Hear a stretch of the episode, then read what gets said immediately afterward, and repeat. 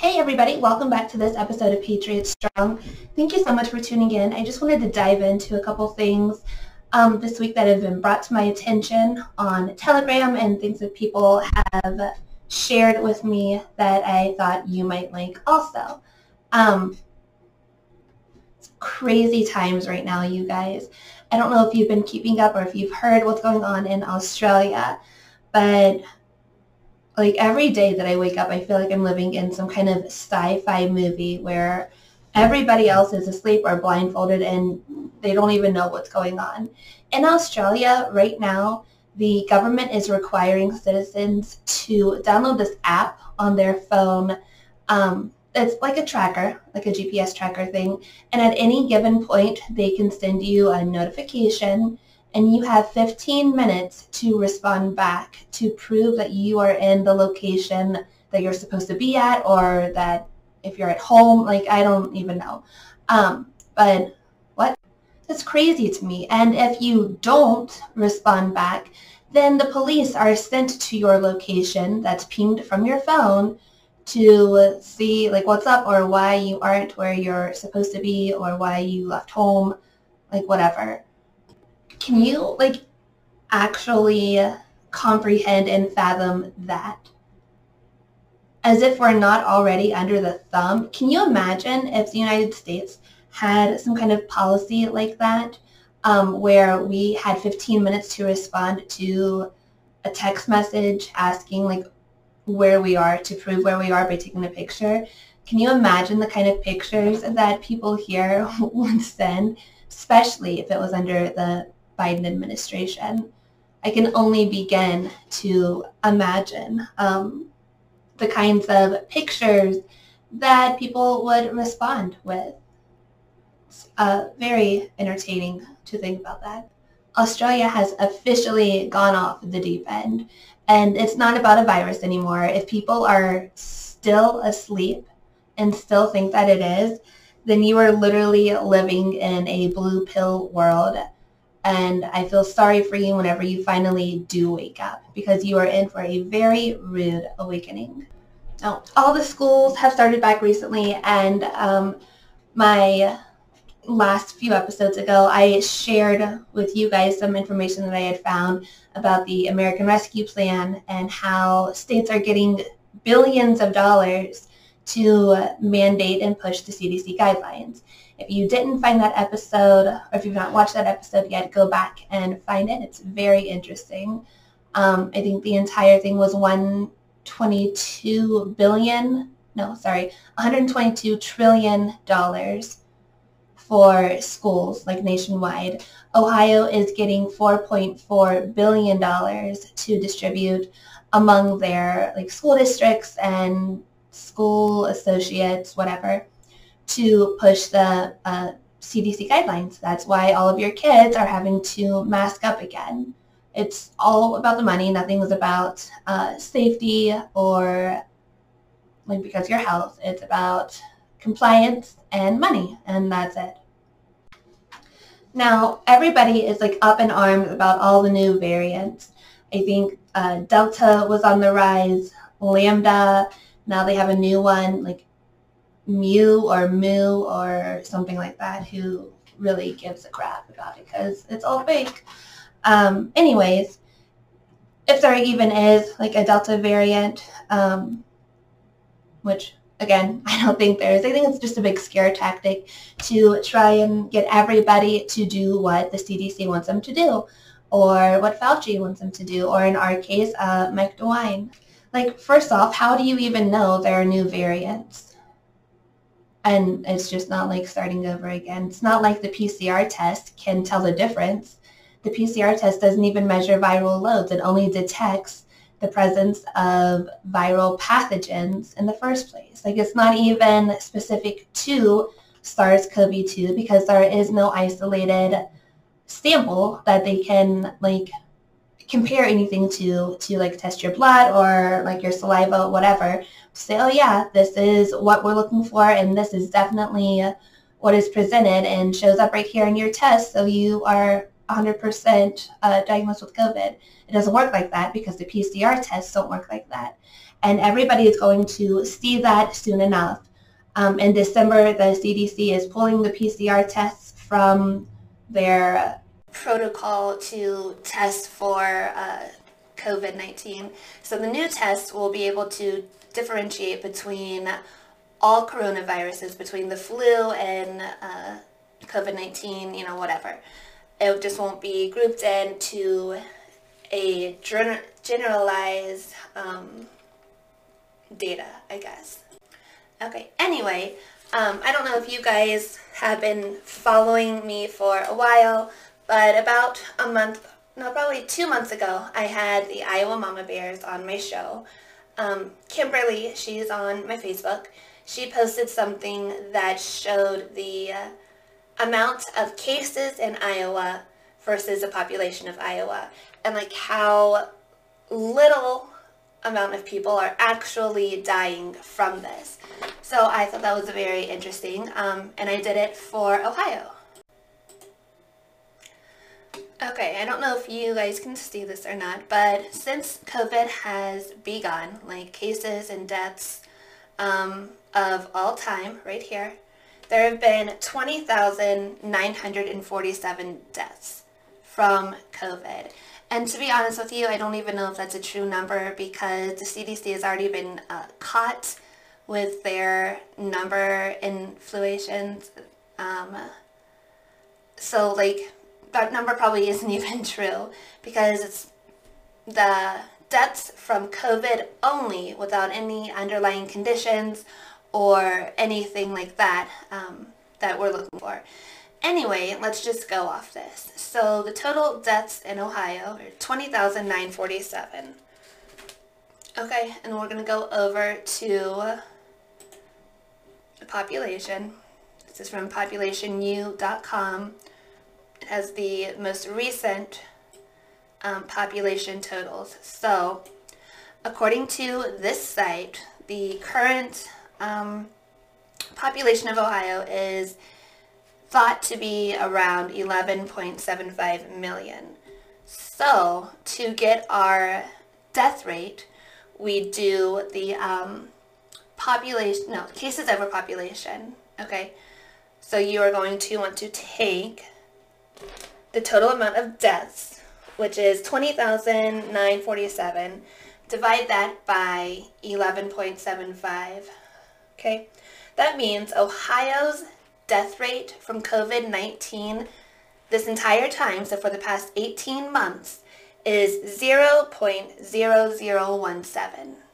Again, I got that by dividing the number of deaths by the population. That is the likeliness that you are going to die from COVID. Okay? It's not that serious. I put this on my Facebook and I had some friends comment also with their states. Um, in Minnesota, you have a 0.0013% chance of dying from COVID. In Montgomery, Alabama, this friend did her specific area, not just the state. Um, there's a 0.0621% chance that you pass away from COVID. In North Carolina, there is a 0.0014% chance that you are going to die from coronavirus or COVID-19 or SARS-CoV-2, however you want to phrase it. The point is, take off your masks because you don't need them. Stop lining up to get a shot for something that has less than a 0.05% chance that you're going to die from it. You are more likely to die from the vaccine than you are from the virus itself. And if the cure is worse than the problem, it's bad. That's going to lead me um, right into our next little segment topic thing. Let me go back over this way for a minute. Okay, so one more thing before I hop off. It's a short episode, only a, a handful of things. Um, want to spend time with my family this weekend. We have a an extra day off tomorrow. Happy Labor Day to everybody. But let me actually pull this up. Hold on. Okay, actually, really fast before I bring that up, I wanted to go over um, one more quick thing. You guys have probably heard of Joe Rogan. He is a very popular podcaster. Um, I don't listen to him that much, but like I know him from his days on Fear Factor, and I've listened to a couple of his podcasts. They're usually very long, and I honestly just don't have that much time.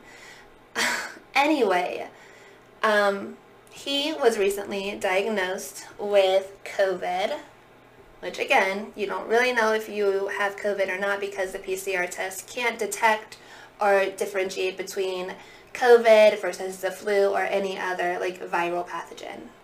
Okay, so he was diagnosed with COVID, okay?